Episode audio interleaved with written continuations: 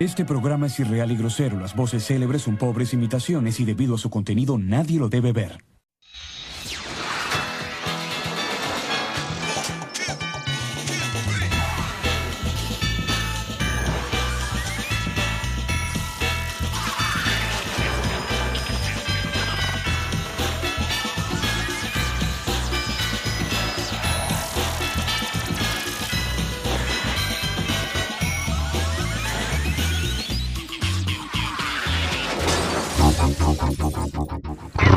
Hola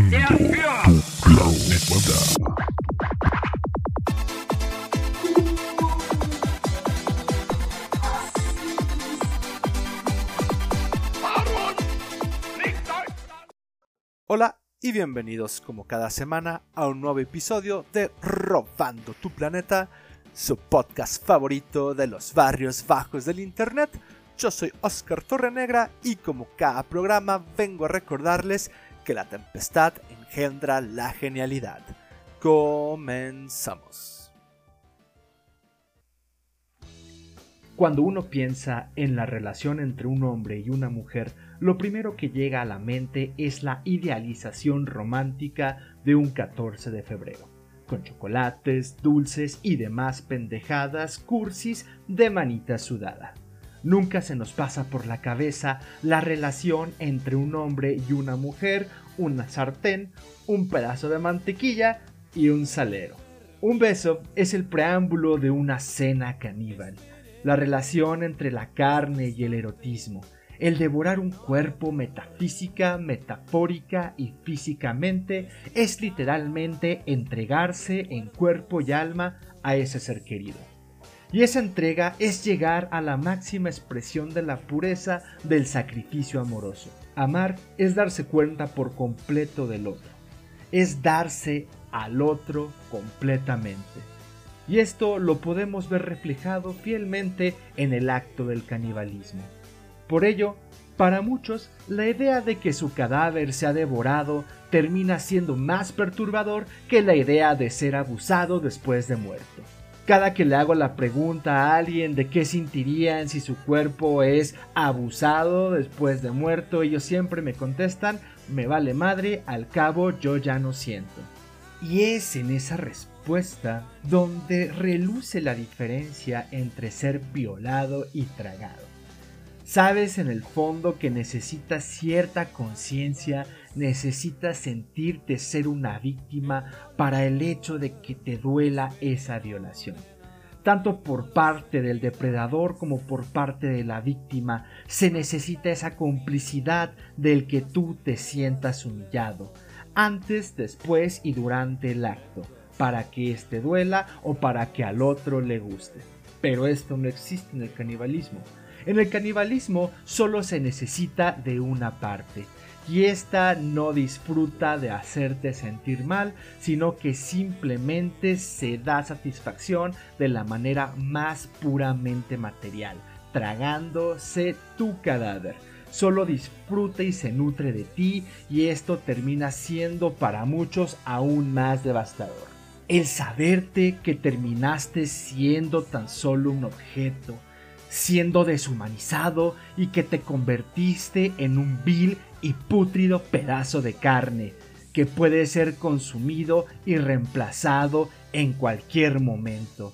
O sea, prácticamente ser Ari Gameplays o cualquier otra morra con OnlyFans, solo que con la gran diferencia que tú fuiste obligado a ello y no ganas ni un puto 5 por sentirte así. Al menos ellas se sienten así 24/7, pero tienen su camioneta Cadillac y una cama mucho mejor que la tuya. Y una vez que sabes esto, sabes por qué se siente más ojete el canibalismo para muchos. En el fondo, en el ego, en el fondo de su ser, les duele más, justo como el amor mismo lo hace. El punto de vista de entregarse eróticamente en el acto caníbal se refleja perfectamente en la canción de Entre caníbales de Soda Stereo. Una pareja que se dedica a devorarse mutuamente en un instante que dura toda una eternidad. Y no solo 15 minutos de intimidad, sino toda una vida devorando la vida del otro, desgastando su cuerpo, carne y la existencia misma del otro, así como lo hace todo buen matrimonio católico latinoamericano. La canción es pegajosa, irónica y sus letras se quedan grabadas tanto en la mente como en la carne. Sin darte cuenta te la pasas tarareando una y otra vez el estribillo de come de mí, come de mi carne, con el tonito que usa Gustavo Cerati. Pero si por algo es bellísima esta rola es porque nos termina de enseñar que el verdadero amor es entregarte a quien quiere lastimarte y que solo amamos a quien nos odia y viceversa.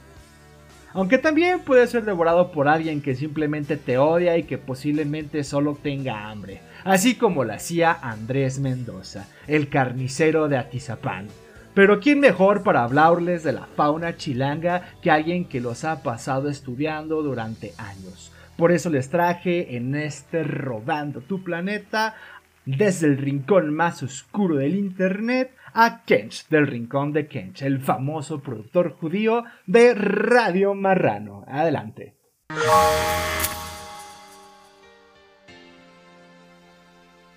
Hola y bienvenidos al Rincón de Ah, chingados, ¿dónde estoy? Híjole, eso me pasa por decirle que sea cualquier hombre de Jalisco, pero pues bueno, eh, yo, yo elegí esta vida. Hola y bienvenidos a un mini rincón de Kench dentro de Robando tu Planeta, así es. Más que nada para hablar de el asesino serial más prolífero de toda la historia mexicana. Y de hecho, de toda la historia de varios lugares. De hecho, es increíble por cuánto tiempo lo pudo haber hecho este señor. ¿De quién estoy hablando? Estoy hablando de Andrés, también conocido como el chino, también conocido como el asesino de Atizapán, el carnicero de Atizapán. De hecho, él sí llegó a ser carnicero en un tiempo, pero ah, fue, fue retirado. Bueno, retirado de matar vacas, porque claramente él seguía haciendo su trabajo de carnicero. Él era un homicidio, más bien es un homicidio serial y vivía en Atizapán, en el Estado de México. El Estado de México, por si no saben, es un lugar horrible del Estado de México, pero eso es un poquito injusto para el Estado de México, ya que todo el Estado de México es horrible. Pero, ¿qué encontraron en la casa de esta persona? En la casa de esta persona encontraron alrededor de 1137 huesos, en los cuales mis respetos para la persona que va a tener que ponerlos en su lugar, identificar de qué, es de quién, de repente darse cuenta que uno de los huesos no es de ninguna de las mujeres y apanicarse. Va a ser muy entretenido ver todo lo que va a estar pasando. Eh, también encontraron lo que se supone eran los restos de 30 mujeres, pero yo digo que van a ser muchos más. También encontraron 12 teléfonos celulares, por cierto.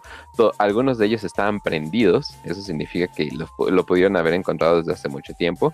También encontraron 28 cassettes de video lo cual va a ser muy entretenido porque estoy seguro que ahorita mismo todos los medios amarillistas e inclusive TV y Televisa están luchando por obtener alguno de estos videos y, decir, ¡Ah! miren lo que se filtró por el internet, qué, qué desgracia que esto se haya filtrado, ¿no? Mientras hablan sobre qué tan horrible que es esto de los feminicidas, están pagando una muy buena cantidad de dinero por alguno de estos videos. Este caso es literalmente algo sacado de, la, de las películas.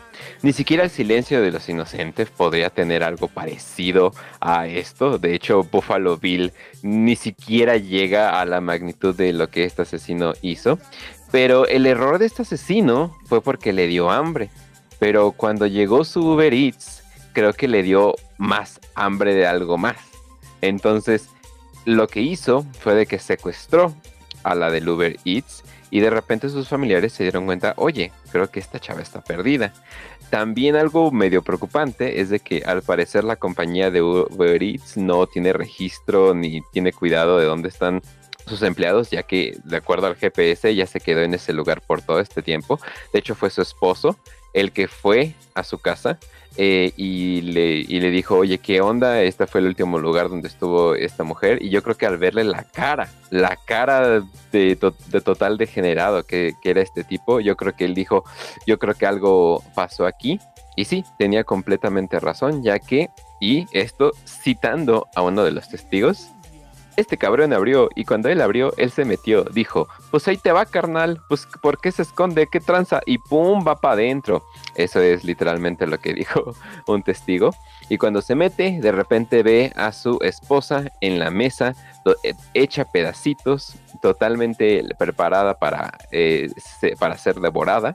Al parecer, este carnicero no solamente las mataba, no solamente conservaba piezas eh, de, ellas, se dice que incluso hay máscaras de ellas, máscaras inclusive con toda la, la cabellera, lo cual es algo que por favor espero que salga en cualquier momento porque va a ser muy entretenido ver la reacción de la gente a, todo esto. Pero no solamente eso, sino que también las consumía y conservaba su carne. ¿Por cuánto tiempo? ¿Quién sabe? Es más, inclusive después de 20 años de estar matando mujeres, ¿quién sabe si después de todo esto él haya consumido a alguien completamente y no vayamos a encontrar nunca ningún tipo de hueso, ningún tipo de prueba y se haya ido completamente libre? Así que ya saben gente, este ha sido Kench, nos vemos.